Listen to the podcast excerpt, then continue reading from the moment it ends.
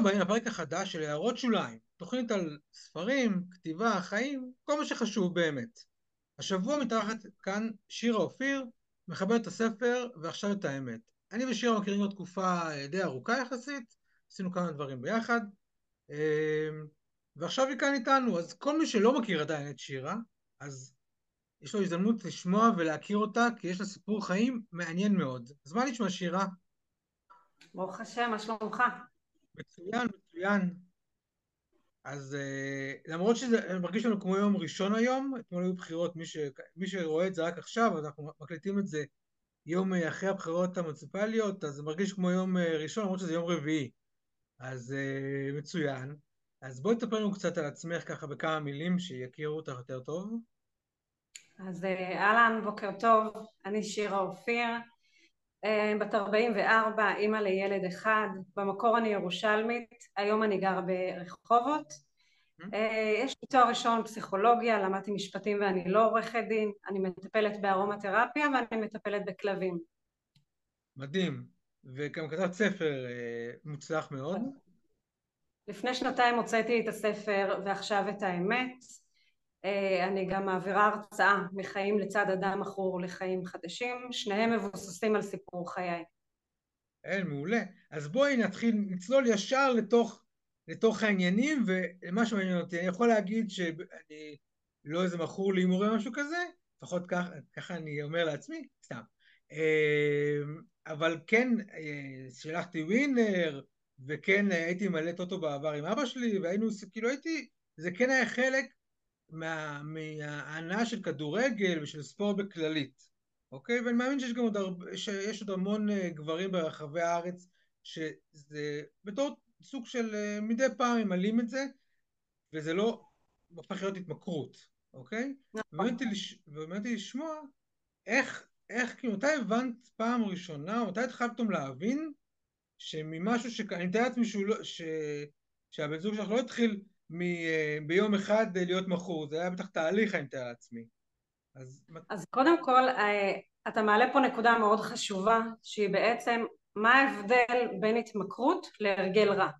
מה ההבדל בין זה שאני פעם בשבוע הולכת ממלאה ב-20 שקל, 50 שקל, לבין ההגדרה של התמכרות. התמכרות לצערי הפכה למילה שהיא קצת סלנגית, אבל אה, אם נעמוד על ההבדל הזה, אז אם בן אדם רוצה לבדוק האם אני מכור או לא, הוא צריך לשים לב לשני דברים. האם אני מנהל את ההימור, או אגב זה יכול להיות גם סמים, אלכוהול, מה שזה לא כן. יהיה, האם אני מנהל את האירוע, או שהאם הדבר הזה מנהל אותי. זאת אומרת, האם עכשיו אם אני אה, מכורה נגיד לאלכוהול, אה, האם אני יכולה להגיד אוקיי כוסית כל ערב או פעם בשבוע שאני יוצאת עם החבר'ה או האם בכל הזדמנות שיש לי אני אשתה ואני אחפש את זה ואני אסע במיוחד בשביל זה. Uh, בנוסף גם כמה זה פוגע בתפקוד היומיומי האם אני אפסיד בשביל זה פגישות, לא אלך אה, לחברים, לא יכין ישיבות צוות בגלל שאני שותה. או האם שהכל אה, בשליטה ואני ממשיכה את החיים שלי בצורה מתפקדת ובריאה. אוקיי, okay. אז מתי, מתי התחלת להרגיש שמהרגל רע זה הופך להיות uh, התמכרות? כאילו, איך, מה... יש לך איזה סיפור כזה שתוכל לספר לנו? שזה רגע כזה... אז האמת היא שאצלי זה היה מורכב קצת אחרת. אמ, למעשה אני גדלתי בבית מאוד נורמטיבי, שני הורים שכירים, חברים שלי מעולם לא, שיטו, לא שתו, לא עישנו, התמכרויות היה נראה לי משהו רחוק כזה, משהו של סדרות וסרטים, לא משהו שקשור לעולם שלי. אה, אני גם התחתנתי עם גבר אה, נורמטיבי, סטודנט למשפטים, בא ממשפחה של עורכי דין, על פניו הכל אה, רגיל. אבל אז הייתה לי, אחרי הלידה שלי, הלידה של הבן שלי, שהוא היה בן שלושה שבועות ואני הייתי בת 25, אבא שלו התקשר אליי כדי לשאול, היי, מה נשמע, מה העניינים? ובסוף השיחה הוא אמר לי, אני יכול לבקש ממך טובה? אמרתי לו, כן. הוא אומר, תעשי לי טובה, תשמרי לי עליו. והמשפט הזה, תשמרי לי עליו, לא ישב לי טוב בבטן. והתעקשתי לפגוש אותו באותו ערב, נפגשנו, לחצתי אותו, ובאותו ערב למעשה גיליתי שאני נשואה למהמר כפייתי. המשפחה שלו ידעה לפני החתונה והסתירה, אה, ככה שהכל צנח אה, ברעם, ברעם ביום בהיר. כאילו חתול בשק כמו, שאומר, כמו שאומרים. אה, לגמרי, לגמרי. ו, ו, אבל לא היו, ש... ו, ואז נגיד באותו רגע התחלת להרגיש כל מיני סימנים שפתאום, שנגיד לפני זה לא, הצלח, לא הבנת שזה קשור לזה, או שכאילו ההתנהלות הייתה רגילה לגמרי? באותו ערב בעצם גיליתי, לצערי היה גיבוי מהמשפחה שלו, זאת אומרת הם ידעו והסתירו, הוא היה עושה חוב, הם היו מחזירים, היו מתרצים בשמו, היה שם שיתוף פעולה מאוד מאוד גדול, וכשאני גיליתי כבר היו חובות מאוד מאוד גדולים. אני יכולה להגיד לך, אנחנו מדברים על משהו שקרה לפני 17 שנה, ולאורך כל הדרך יש אה, מחשבות ותובנות ובדיעבד אני יכולה להצביע על דברים שהם אה, בעצם אה, דגלים אדומים, איך אפשר כן. לזהות מכור, אבל זה חוכמת הבדיעבד. נכון. אוקיי, ועכשיו נגיד, כן כאילו יש דברים שאת אומרת כאילו היה ככה או אחרת, למרות שאת אומרת, מה שאמרת בהתחלה, מה שאמרת בהתחלה זה ש, אה, שיש שני דברים שמגדירים מכור, אוקיי, אם זה מנהל אותו, והאם אה, הוא מוותר על דברים, והאם הוא יכול לתפקד, אוקיי? נכון? זה שניים.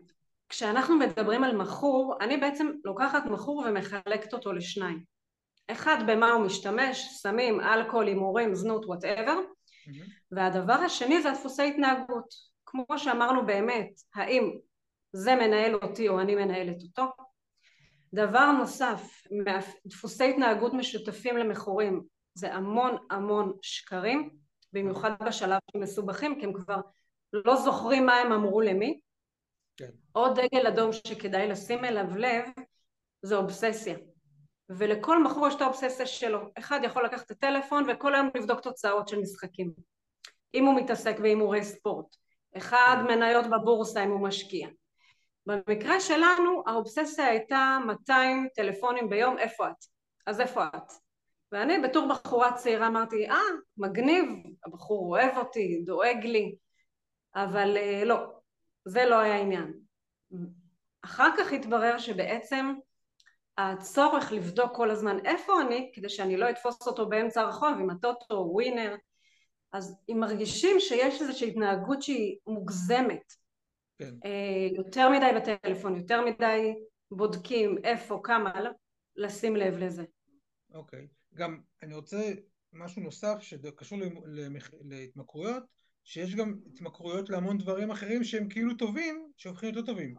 כמו התמכרות לאוכל, התמכרות למין, ועוד דברים נוספים שפשוט כרגע לא עולה ספציפית, אבל זה, כל זה גם התמכרויות שאנשים יכולים להתמכר אליהם, וכל הדברים האלה גם באים לידי ביטוי, כלומר, זה לא, זה, הספר שלך, הוא מדבר בעיקר על, על דברים שקשורים למכורים להימורים, אבל בגדול, התמכרות התמכרות. הספר שלי אה, מספר את סיפור חיי מהזווית שלי, זה ספר שכתוב בצורת פרוזה, mm-hmm. אה, והוא בא להציג זווית אחרת. אם עד היום אנחנו רגילים אה, לדבר על התמק... בעולם ההתמכרויות, לרוב התמקדו במכור, איך לעזור לו, איך לשקם אותו, איך לתמוך בו, איך לא להפעיל טריגרים, mm-hmm. ואני באה ואני אומרת, רגע, בואו נדבר גם על בני המשפחה, בואו נדבר על מה קורה לאבא שלו, לאימא שלו, לילדים שלו, לאחים שלו, שלרוב הם נדחקים הצידה מרוב התשומת לב שלוקח המכור. כן. אז זה הספר שלי. עכשיו אתה אומר שיש התמכרויות טובות. לא, לא טובות. יש התמכרויות לדברים שהם גם טובים. התמכרויות לדברים טובים, תראה המילה התמכרות היא בדרך כלל דבר שלילי. יש הרגלים טובים, יכולים להיות לנו הרגלים טובים, אה, וזה שוב מחזיר אותנו למינונים. זאת אומרת, התמכרות לאוכל, על פניו אין בעיה עם אוכל, אבל כשזה עובר את הגבול, שזה כבר מתפתחת תלות, שכבר בעצם זה נהיה מרכז חיי, או שאין לי את היכולת אה, להפסיק את זה, שזה כבר, אני סובלת בעצם מהדבר הזה, אז זה כבר לא חיובי. נכון, אבל... ניקח למשל... שנייה, שנייה, ניתן דוגמה להגיד שמשהו שהרגל חיובי, ללכת לחדר כושר זה הרגל חיובי, נכון? תשאלי אנשים, חדר כושר זה הרגל חיובי, אוקיי? אבל אדם ש... לא, לא, לא, אני אומר, באופן כללי ללכת לחדר כושר זה דבר חיובי. אמת.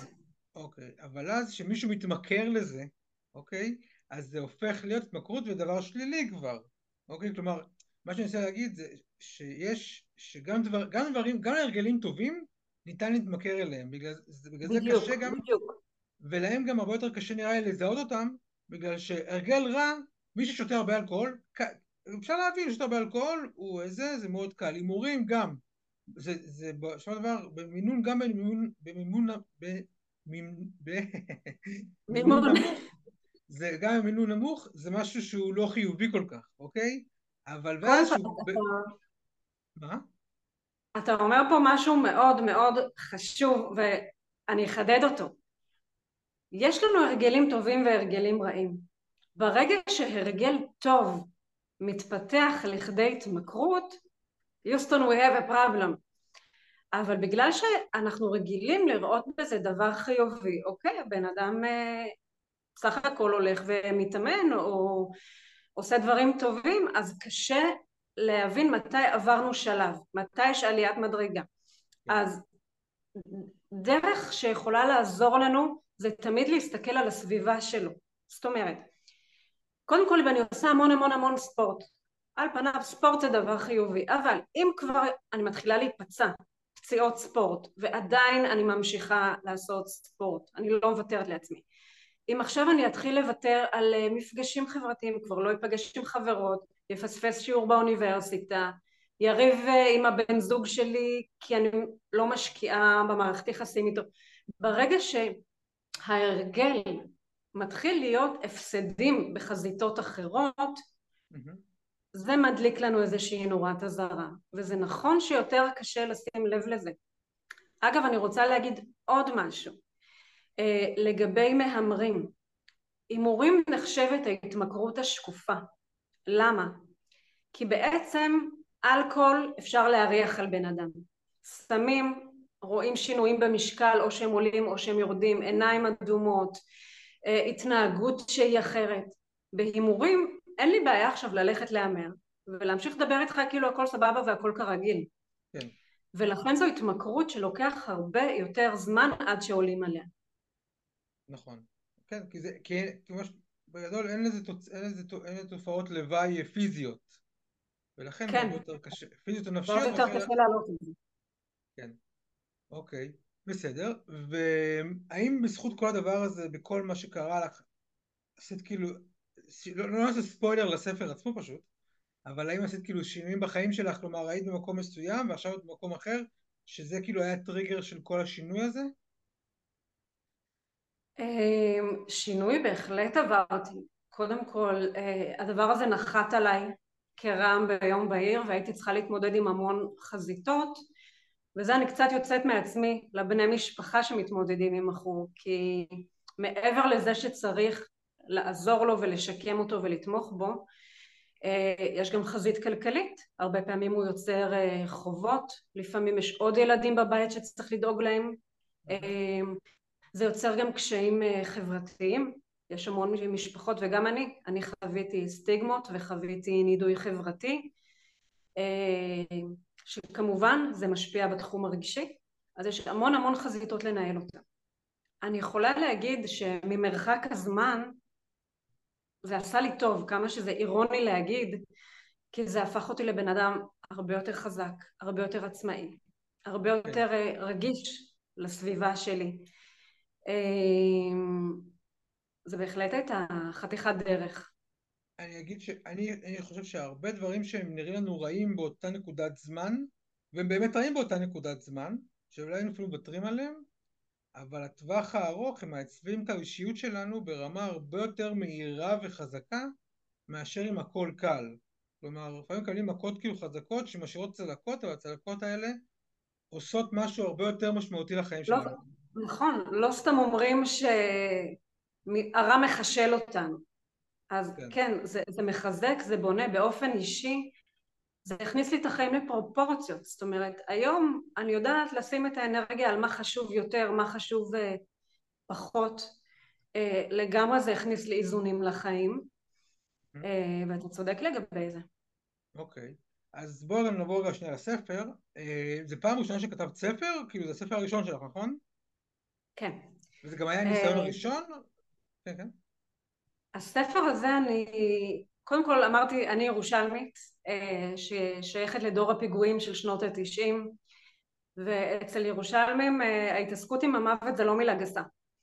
כן. והרבה שנים החזקתי את המחשבה בראש שאם חלילה יקרה לי משהו, מי יספר לילד, לילד שלי את האמת, את כל מה שקרה פה. כי כשאני התגרשתי הוא היה בן שנה ועשרה חודשים, והיה המון רעש מסביבנו, היה הד תקשורתי, רכילות ושמועות וסטיגמות, והחזקתי לעצמי בראש במשך 15 שנה, אמרתי יום אחד אני אשב לכתוב לו הכל מההתחלה עד הסוף. במקור הספר הזה נכתב בשבילו, שיהיה לו את ההיסטוריה המשפחתית. כל הזמן אמרתי יום אחד ויום אחד ויום אחד, ואז הגיעה הקורונה, והוא ממש משך אותי מהאוזן, אמא קדימה יאללה תשבי. אוקיי. Okay. והספר הזה עשה אפקט שלא לא כיוונתי אליו ולא תיארתי לעצמי שזה מה שיקרה. כי אחרי שאני באתי ופתחתי באמת בצורה מאוד פתוחה וחשופה את מה שהתמודדתי איתו, קיבלתי המון המון פניות מבני משפחה שמתמודדים עם מכור ואומרים אמא שלי, אבא שלי, הנכד שלי, המון המון שיתופים. זה מאוד הזכיר לי קצת את התקופה שלפני עידן מיטו, שאחרי שזה נפתח פתאום כל אחת אמרה וואי גם אני, גם אני, זה עשה אפקט. ההרצאה שלי בעצם באה מהשטח, אנשים ביקשו, כי הרבה אנשים אמרו לי תקשיבי אני לא קורא ספרים, אבל אם תדברי על זה אני בא. ואז ניסיתי, ומפה לשם אני כבר אה, שנתיים מדברת על זה בכל הארץ, ובאמת זה עשה משהו במקום החברתי, שכנראה זה היה הטיימין הנכון לחברה שלנו. אוקיי, okay, אבל בואו נחזור רגע שנייה בחזרה לשנתיים אחורה. אה, אז זה הספר הראשון שניסיתי לכתוב אני מבין אי פעם. עשיתי איזה סדנה משהו, כלומר זה, כאילו למדתי איזה כתיבה, או שפשוט אה, ישבת והתחלת אה, לשפוך על הדף? אני אגלה לך סוד, אבל אה, בתקופת התיכון שלי בעיקר, אני כתבתי המון שירה. רק החברים הטובים, ככה הייתי מראה להם מדי פעם, והייתי כותבת לטקסים של בית ספר. אה, הייתה פעם אחת כתבתי ספר שירה, הגשתי את זה להוצאה לאור, זה אושר, אבל הייתי חיילת ולא היה לי תקציב לממן את זה, וזה עד היום במגירה שלי. אמ, הספר הזה זה היה ניסיון ראשון. לא עשיתי מעולם סדנאות כתיבה או קורסים או משהו בסגנון. אמ, כשאני רציתי לכתוב את הספר הזה לא ידעתי בעצם מאיפה מתחילים. אני זוכרת שהתיישבתי על המיטה של הבן שלי ואמרתי לו אין לי מושג איך עושים את זה. הוא אמר לי, אמא, נורא פשוט. אחד, מתחילים מההתחלה, שתיים, את כותבת כל יום קצת. וזה מה שעשיתי. ואחר כך אמרתי לו, טוב, איך ממשיכים עם זה? והוא אמר לי, טוב, קודם תכתבי. וזה מה שעשיתי, קודם כתבתי. ונכנסתי לקבוצות בפייסבוק, והתייעצתי, ובאמת היו אנשים טובים בדרך שכיוונו אותי, אתה ביניהם. הזדמנות לתת קרדיט. אמ, וכנראה שיש לך משהו אמיתי לספר, הוא מוצא את הדרך לעולם. כן. לא, זה מדהים, זה... אני אגיד שבסך הכל אומר לך את הדברים הבסיסיים בכל דבר שאתה רוצה להצליח בו בגדול, אוקיי? תתחיל, ואז תעשה כאילו. זה, זה נראה לי כאילו הבסיס של כל דבר שפעולה של הצלחה מתחילה בזה. באחד, בלהתחיל את הפעולה, ודבר שני, בלהתמיד בה. ו... בדיוק, בדיוק. אמ, כי זה, זה איזשהו מחסום פסיכולוגי אה, להתניע משהו. כמו כן. שאומרים, ממחר דיאטה. לא, לא ממחר, מעכשיו. וברגע שמתחילים עכשיו לעבוד על זה כל פעם קצת, אז כבר יש יותר אה, פניות להתעסק בדברים הטכניים, אוקיי, למי פונים, מה עושים, ופחות מתעסקים בפחד. אז אני מבין שהספר נולד במטרה לסוג של אה, לספר את הסיפור חיים ואת כל מה שקרה לבן שלך כדי שיהיה לו את הידע וזה, ועכשיו השאלה היא איך הוא הגיב כשהוא קרא את זה פעם ראשונה. אה, האמת שהוא ליווה אותי לאורך כל הדרך. אוקיי. כל טיוטה הוא קרא, הוא היה איתי בשלב של, של העריכות, אפילו בחירה של הכריכה של השם, הוא ליווה אותי לאורך כל הדרך, והיה גם פרקים שהתייעצתי איתו. להכניס לספר, לא להכניס לספר, כי גם חשבתי שיום אחד הספר הזה יכול להתגלגל לחברים שלו, אז איך הוא ירגיש עם זה? כן. מאוד היה לי חשוב שהוא ירגיש בנוח עם כל מה שקורה, כל מה שכתוב. והאמת שהוא נתן לי יד חופשית, הוא אמר לי, אמא תעשי מה שאת רוצה, חברים שלי יודעים, הכל בסדר. ואיך החיבור, החיבור ביניכם מתחזק בעקב הספר? כלומר, זה יצר איזה חיבור ביניכם אה, חזק יותר? Uh, האמת שלא שינה יותר מדי, כי בהשקפת עולם שלי, הבית שלי מתנהל בצורה מאוד מאוד פתוחה. זאת אומרת, מגיל מאוד צעיר מדברים על הכל, גם מה שקרה לנו, גם על מיניות, גם על התמכרויות, מדברים אצלנו, השיח מאוד מאוד פתוח, אולי כי אצלי בבית עם ההורים שלי זה לא היה. Okay. אז אנחנו תמיד מנסים לקחת מההורים שלנו את הטוב וחלק מהדברים לתקן. אמ, זה היה מאוד כיף, אני יכולה להגיד שזה היה מאוד כיף לעשות את זה עם צוות ואתה לא מרגיש שאתה לבד כותב ומתחבט ו... וגם כן. אני מאוד מעריכה את הדעות שלו, אז היה לי כיף לשמוע אותם. הבנתי, מעולה. וידוע לך אם המשפחה של הבן זוג וזה, קראו את הספר, אם זה הגיע אליהם, או שאת לא יודעת את זה? Uh, למיטב ידיעתי, uh, לפי מה שבעלי לשעבר אמר, הם, uh, לפחות האבא שם קרא את הספר. אין לי מושג לגבי פידבקים, כן, לא, אבל אני משאירה את זה שם. זה לא משנה, אתה יודע, לא צריך לקבל את התשובה, רק ש... שזה נותן להם זווית ראייה למה את עברת בתקופה הזאת, כי, ויכול להיות שזה גם מה שהם עברו בצורה אחרת, כל אחד והסיפור שלו.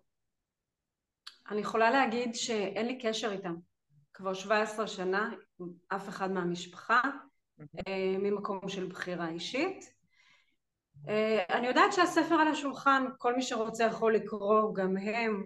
אה, יש מי שיקח את זה ויעשה חשבון נפש, יש מי שיקרא ואתה יודע, יגחך, אבל אני לא, מת, אני לא מתייחסת לזה, אני באמת לא חושבת על זה, אני יותר עסוקה בעשיית הטוב, כי אני רואה כמה שהספר הזה עושה טוב לאנשים אחרים שמתמודדים וזקוקים למקור הזדהות, mm-hmm. ואני מעדיפה להפנות את האנרגיה שלי לשם.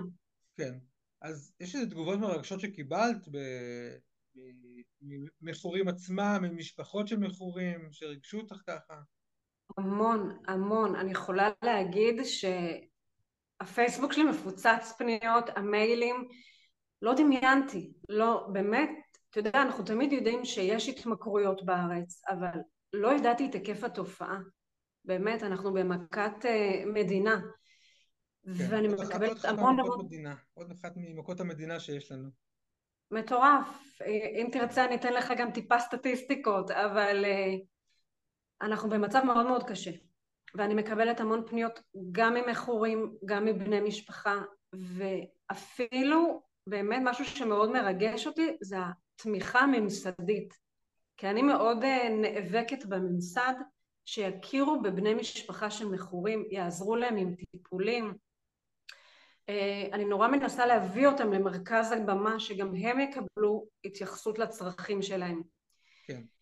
ואני יכולה להגיד לך, טוב, אתה אה, יודע, כי אתה מנהל את האתר שלי, אז אה, שרק הבוקר קיבלתי שני מכתבי תודה ממשרד הבריאות, ועל הרצאות שעשיתי גם בבית חולים הדסה לתלמידי רפואה, וגם לתלמידים לתואר שני בעבודה סוציאלית באוניברסיטה העברית, ומבחינתי זה גם כמובן מרגש ברמה האישית, אבל עצם זה שהממסד מכיר בחשיבות של בואו נדבר על בני משפחה, זה פריצת דרך, זה ממש פריצת דרך עבורי. כן, כן, גם אני אגיד שכל עולם ההימורים בארץ הוא קצת uh, מוזר ומאוד שונה מכל מקום אחר נראה לי בעולם, שבו המדינה עצמה מנהלת את ההימורים, ונראה לי מסבכים את זה עוד יותר. יש ויש. יש לנו את הטוטו ומפעל, ומפעל הפיס שזה באמת מתוקצב על ידי המדינה אבל אם נסתכל על רבע כוס מלאה אה, המדינה מכריחה למשל את מפעל הפיס להקציב נתח מסוים מהתקציב לטובת הקהילה, פיס בקהילה כן. ובאמת בחלק הזה הם עושים דברים טובים למען הקהילה עכשיו, ההימורים בארץ באמת מאוד שונים אם נסתכל על אחותנו הגדולה ארצות הברית, ששם זה יותר קזינו ודברים כאלה, אז אצלנו יש גם את הפיס ואת הטוטו, מה שנקרא ההימורים החוקיים. Mm-hmm. יש גם את ההימורים הלא חוקיים, בטים וכל הדברים האלה, וחשוב גם להגיד שככל שהטכנולוגיה נכנסת לחיים שלנו, אז ההימורים יכולים להיעשות גם דרך הנייד. זאת אומרת שאם פעם אנשים היו חוזרים הביתה בארבע בבוקר, שלוש בבוקר, כי הם הסתובבו כל הלילה והימרו או ישבו ושיחקו קלפים, היום, ואני יכולה להגיד לך שהגיע מקרה כזה אליי של חייל שסיבך את המשפחה שלו מפה עד הודעה חדשה, והאימא אמרה, אבל הוא ילד טוב, הוא אף פעם לא יוצא מהבית. וצריך להבין שהיום הילד יכול לשבת לידך בסלון עם הטלפון והוא מהמר. היום אפשר לעשות כל, דבר, כל הדברים הכי נוראים בעולם, אפשר לבצע היום מהבית שלך, כבר לא צריך לצאת מהבית כדי לעשות דברים נוראים כיום. בגלל זה השליטה והפיקוח היום יותר קשים להורים, יותר קשים בתא המשפחתי. כן, אז אני רגע רוצה להגיד משהו בקשר למזל, זה משהו שכל הזמן אני אומר את זה מדי פעם שדבר עם אנשים, על המושג הזה של מזל, אוקיי? אני חושב שכולנו בני מזל מטורף, לא יודע אם דיברנו על זה פעם, אני ואת. בני מזל מטורף, זה שנולדנו, שאנחנו גרים איפה שאנחנו גרים, וכל זה יש לנו מזל אדיר. יכלנו לגור במקומות הרבה יותר גרועים, יכלנו בכלל לא להיוולד, יכלנו באמת הרבה דברים. זה מבחינתי מזל. זה שילדים שלי הולכים בבוקר לבית ספר, והילד שלך הולך לצבא, וחוזר בשלום, הביתה מבחינתי זה מלא מזל. איזה מזל היה לי שלא קרה כלום היום, אוקיי? ואנחנו לא מתייחסים לדברים האלה בתור מזל, אלא בתור מובן מאליו. ובפועל, זה שאנחנו לא חולים, וזה שכולם מרגישים טוב, ושהכול בסדר, זה המזל האמיתי שלנו. וכל הטוטו, לוטו, חישגת, כל הדברים האלה, אתה כאילו הולך לשם ואומר, אני הולך לבחון אם יש לי מזל, אוקיי? אני הולך לבדוק אם יש לי מזל, ואז אתה מגלה כל פעם שאין לך מזל, אוקיי? ולמרות שבפועל יש לך מלא מזל, אבל אתה חי בתחושה שאתה אדם חסר מזל, אתה לא זוכר בכלום, וזה בצורה הפסיכולוגית שלך, פשוט מרסק לך את כל האמונות שלך בעצמך, כי אתה בטוח שלי אין מזל. והתשובה היא, יש לך מלא מזל, אתה פשוט לא יודע להסתכל על המזל שלך. ככה אני רואה את עולם המזל פשוט. בהשקפת עולם הפרטית שלי אני, אני איתך לגמרי בנושא. אבל אני יכולה לקחת את מה שאמרת ולחבר את זה. כי כשאתה אומר, יש לי מזל, שקמתי בבוקר, אני בריא, הילד שלי בריא, אה, הלכתי, טיילתי, לא קרה פיגוע, לא עלינו, מזל. אני חושבת שהכל מתקשר לזה שאנחנו מדינה עם אה, קושי ביטחוני מאוד גדול. אנחנו אה, במצב הישרדותי יום יום של פרנסה, של אה, פשיעה, של פיגועים, של אה, ביטחון אישי.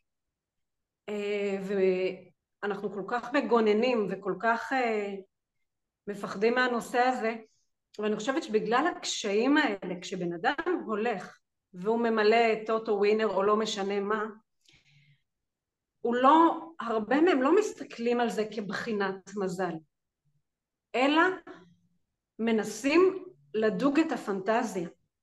שהפנטזיה הזאת, שאם עכשיו אני, אני אזכה, זה יוציא אותי מהבעיות של הפרנסה. עכשיו אני לא אגור בשכירות שיש לנו קשיים בדיור בר השגה.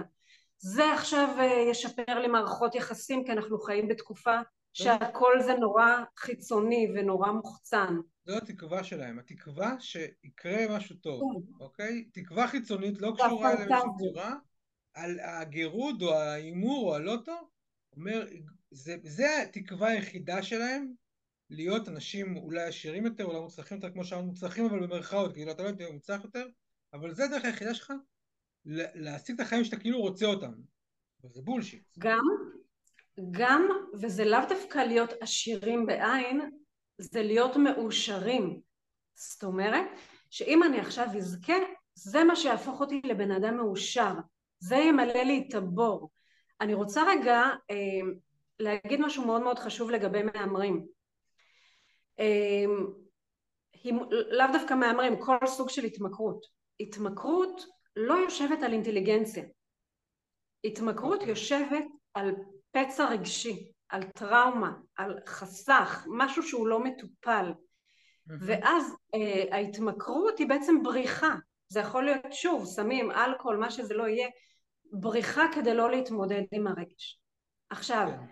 דיברנו בתחילת השיחה, אמרת מה ההבדל אם אני עכשיו פעם בשבוע ממלא לוטו, איך אני יודע שזה לא התמכרות, אוקיי? אז העניין הזה ש, של הפצע הרגשי, הטריגר יכול להיות דווקא בזכייה. מה זאת אומרת? אם אני עכשיו אה, אזכה אה, בלוטו פעם ראשונה בחיי, וזה לא יכול, זה יכול להיות דווקא סכום מאוד קטן, בוא נגיד עשרים אלף שקל, כן? אז פתאום זה עושה לי היי, זה עושה לי היי מטורף, כן. אה, זה מתלבש לי על הכאב הרגשי, הרי אם אני בורחת מכאב רגשי, אני לא מטפלת בו, אז לשנייה אחת אני מרגישה, וואו, הקלה מאוד גדולה, אני מרגישה מאושרת, ואז מה שקורה, אני לא, יש נטייה לחשוב שהם מנסים להיות עשירים, לא, לא בהכרח. הרבה פעמים המוח ינסה לשחזר את ההרגשה הזו של ההיי, של כן. שבוע, עשר דקות שכחתי מהצרות שלי, אני מרגישה היי שהכל בסדר ואני אנסה לשחזר את ההצלחה ואז אני אשקיע ואשקיע ואשקיע ובהתחלה אולי בן אדם נורמטיבי לחלוטין יזכה ובמקום לקחת את הכסף ולהשתמש בו לצרכים טובים זה בן אדם שאין לו פצע רגשי זה מה שהוא יעשה אבל בן אדם שיש לו טראומה לא מטופלת ינסה לשחזר את זה ואז יהיה הפסדים והפסדים והפסדים ויכול להיות שהוא כן יזכה פה ושם. אבל בחשיבה רציונלית זה, יש לנו יותר הפסדים מרווחים. הבית תמיד זוכה. כן. זה ה... זה. אוקיי. אז עכשיו... ולצערי גם, לצערי גם מה שקורה בסוף, אחרי כל ההסתבכויות האפשריות ונגמר הכסף, בתהליכי השיקום דווקא של אותם אנשים, שחלקם כן משתקמים, mm-hmm. רק אז אחרי כל הסיבוב וכל האובדן הכספים וכל הפגיעה במערכות יחסים, אז הם יטפלו בפצע הרגשי. ולכן מה שאני מנסה מאוד מאוד לעודד בהרצאות שלי ובשיחות עם אנשים, mm-hmm. בואו נדבר על זה. בואו נתחיל בואו משם. נדבר. בוא... מה? כאילו, אני, אם אני, כאילו, אני אומר, בואו נתחיל משם, אם אני אגיד, אתאר את זה דוגמה שכאילו אולי יותר קל להבין, שאם יש לך נגיד עץ שהשורשים שלו מורעלים, לא יוצא שם פרחים, אה, לא יוצא שם פירות טובים, אוקיי? כלומר, אם השורש של אותו בן אדם הוא מורעל ויש שם בעיה נפשית או רגשית כלשהי, אז זה אי אפשר, הוא לא יוכל לטפל בעצמו עד שהבעיה לא תיפתר, בשורש עצמו. אתה, אתה מעלה פה משהו נורא נורא חשוב לגבי טיפול. אה, יש הרבה אנשים שאומרים, אני יכול, אה, אני יכול להיגמל לבד. הסיכוי שבן אדם יטפל בעצמו לבד מאוד מאוד נמוך. אה, לכן מאוד חשוב להיעזר או באנשי מקצוע, פסיכולוג, עובד סוציאלי, קבוצות תמיכה, ויש היום קבוצות תמיכה גם חינמיות כמעט בכל עיר ועיר, mm-hmm. ואני רוצה לנצל את הבמה שאם מישהו לא יודע למי לפנות או איזה קבוצות תמיכה יש בעיר שלו והוא צריך עזרה, מוזמנים לפנות אליי בפרטי, בפייסבוק, ואני אשמח לעשות את החיבורים המתאימים. אה, לכן מאוד חשוב לשתף מישהו קרוב, מאוד חשוב לפנות לאיש מקצוע ולעשות את זה עם עוד בן אדם, כי לבד זה על תקן הבלתי אפשרי. אוקיי, okay, אז בואי רגע עכשיו נלך לאזור הזה, לאזור המכירה והשיווק הזה. אז הספר שלך, מי ש... הספר שלך אפשר לחפש אותו בגוגל. במקרה הכינותי מראש. אוקיי, מעולה. אז יכול לחפש בגוגל ועכשיו את האמת שירה אופיר. ספר שאני יכול אה, להעיד על ביקורות שראיתי באנשים ואיך שזה משפיע עליהם. ספר מעולה. אני אגיד, אני אגיד את זה, לא את, אוקיי? הוא מיועד גם לאנשים שמכורים בעצמם. גם, לק... גם לבני משפחה שלהם שמתמודדים עם זה, אבל גם לאנשים בקהל הרחב. שרוצים רגע לצאת רגע מהחיים הנוחים שלהם בתוך העולם הרגיל שלהם והמשעה עם הנטפליקס והטלוויזיה והכל ביחד ורגע לעצור שנייה ולקרוא סיפור חיים מרתק של בחורה צעירה אז היא הייתה בת 25 והתהליך וכמו שאמרת רם ביום בהיר שנופל עליה פתאום כל החיים שלה משתנים ואיך היא מתמודדת עם זה ואיך הסביבה וכל החברים וכל העולם שלה משתנה ברגע אחד אז גם אין לכם שום קשר לעולם הזה אבל עדיין הם צריכים להיכנס לתוך ראש. ובאמת גם אה, לפתח, להעלות את המודעות, כי לצערי, באמת לצערי, כמעט אין בן אדם שלא, או שהוא מכור בעצמו או מתמודד עם מכור. הסטטיסטיקה לפני המלחמה הייתה אחד מבין שבעה ישראלים מכור. אני יכולה להגיד לכם שעכשיו בזמן המלחמה משרד הבריאות פרסם שבקרב בני נוער אנחנו מדברים על עלייה בצריכה של אלכוהול וויד ואנחנו במצב של אחד לחמש. זה אומר שכמעט כל אחד באיזשהו שלב בחייו זה ייגע בו. כן. אני גם שמעתי שיש בעיה עם כל המלונות וכל הזה, כל אנשים שפינו אותם, נכון. שאיבדו את כל המסגרות והתמכרו לכל מיני דברים למיניהם. נכון, כי זה נובע מהמקום שהמלחמה בעצם מוסיפה לנו סטרס מאוד גבוה לחיים, וככל שהסטרס הזה, והוא בעצימות גבוהה, נמשך, וגם אנשים שבמלונות איבדו את היציבות שלהם, הם לא בבית שלהם, הם פתאום עשו שינוי מאוד גדול. אז מה שקורה זה ש... כן, מה שקורה זה שהצעירים יותר פונים לאלכוהול והוויד כי זה בעצם יותר זול, המבוגרים הולכים לתרופות הרגעה ולדברים אחרים שהם יותר יקרים. אה, וככל שהמלחמה תתמשך מעגל ההתמכרויות יתרחב. זה עובדתית, ככה זה כן. עובד. אוקיי, אז מי שרוצה, עכשיו זה הספר, מעולה יכול לקרוא אותו. מי שלא אוהב לקרוא אוקיי. ספרים אז אחד תקראו ספרים בכל זאת כי זה מעולה לקרוא ספרים. אבל אם עדיין אתם רוצים את ההרצאה או קראתם את הספר אתם רוצים את, אתם רוצים את ההרצאה המצוינת אז איך ניתן אה, להצטרף, להזמין, אני... להרצאה שלך. אה, קודם כל יש את כל הפרטים אה, באתר שלי, כמו שאמרת, שירה אופיר ועכשיו את האמת. יש לי גם כרטיס פייסבוק, גם בעברית, גם באנגלית, שירה אופיר. אה, אפשר ליצור איתי קשר בוואטסאפ 054 70 20 422 ואני אשמח. ואני אגיד משהו ככה... מה אמרת? מה אמרת? אה, שאני אשמח להגיע לאן שתגיעו, לאן שתגידו לי. אני התחייבתי לפני שנתיים ואני עומדת במילה שלי, שלאן שלא יזמינו אותי בארץ, אני מגיעה. מעולה, שזה, שזה כבר טוב, היום גם הגבול, קצת יש לך פחות uh, מקומות שיכולה לנסוע עליהם, קצת צמצמו לך את, ה, זה, כן. את הגבולות נסיעה, אבל אני יכול להגיד שמה uh, שאותי מדהים בכל העבודה שלנו בשנתיים האחרונות, שאנחנו מכירים פרק זמן די ארוך בתקופה הזאתי, שאת לא מפסיקה לרגע לשווק ולספר ו- ולחשוף את עצמך כל הזמן, כשפעם, כשהתחלת, לא היית מוכנה לפרסם מספר טלפון שלך אפילו, אוקיי? נכון. ו- זה, ו- זה באמת תהליך שעברתי עם עצמי, ואני רוצה באמת ברשותך בנקודה הזו לחזק כל מי שהוא סופר מתחיל או מרצה מתחיל, אני ממש רוצה לחזק אתכם, קודם כל מי ששוקל הוצאה לאור או הוצאה לעצמית, או מי ששוקל לקחת אה, מישהו שיפרסם אותו, אתם מסוגלים לעשות המון המון לבד. אני בהתחלה השיקולים שלי היו תקציב, אני מודה, אה, ואני אמרתי שכל מה שאני יכולה לעשות בעצמי, אני אעשה בעצמי.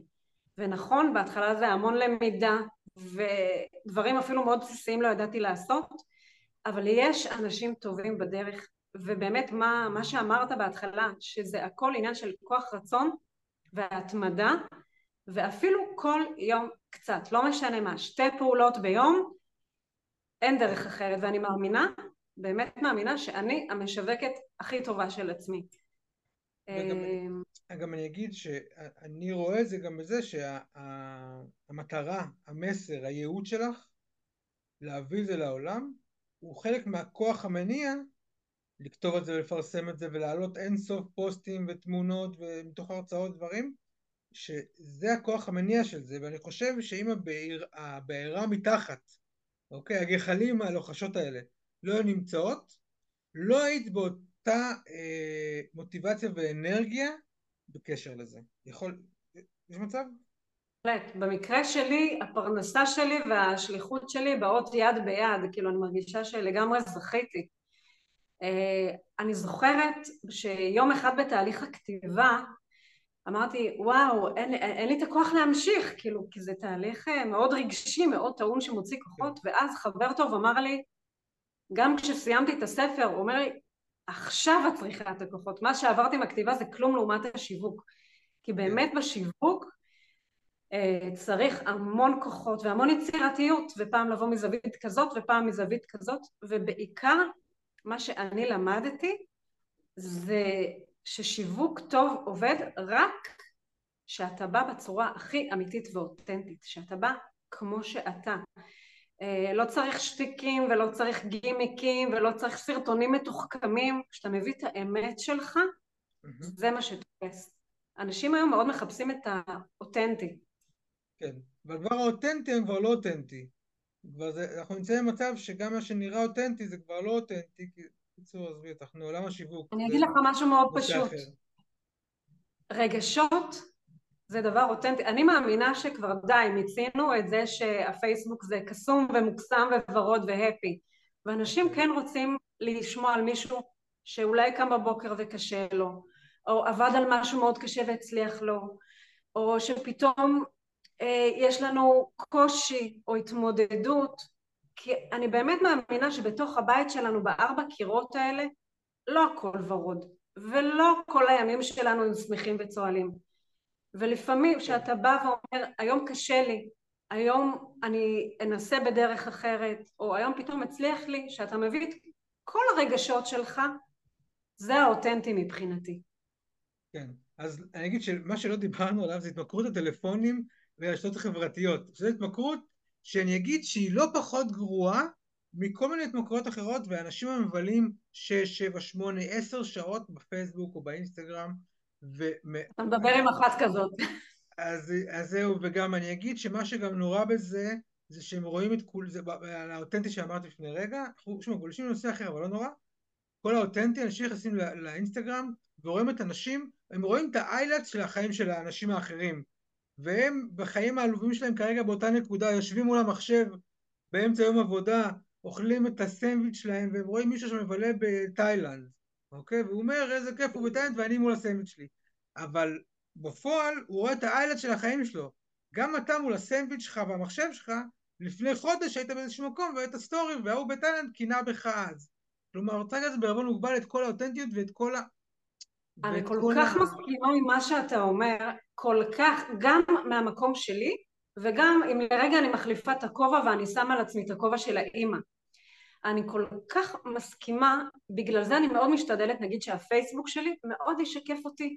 מצד אחד אני אביא את ההצלחות שלי, את הפירות שלי, מצד שני אני כן יכולה לקום בבוקר ולהגיד קשה לי, או אני מתגעגעת, או אה, להציף דברים אחרים, ולא הכל happy happy joy joy.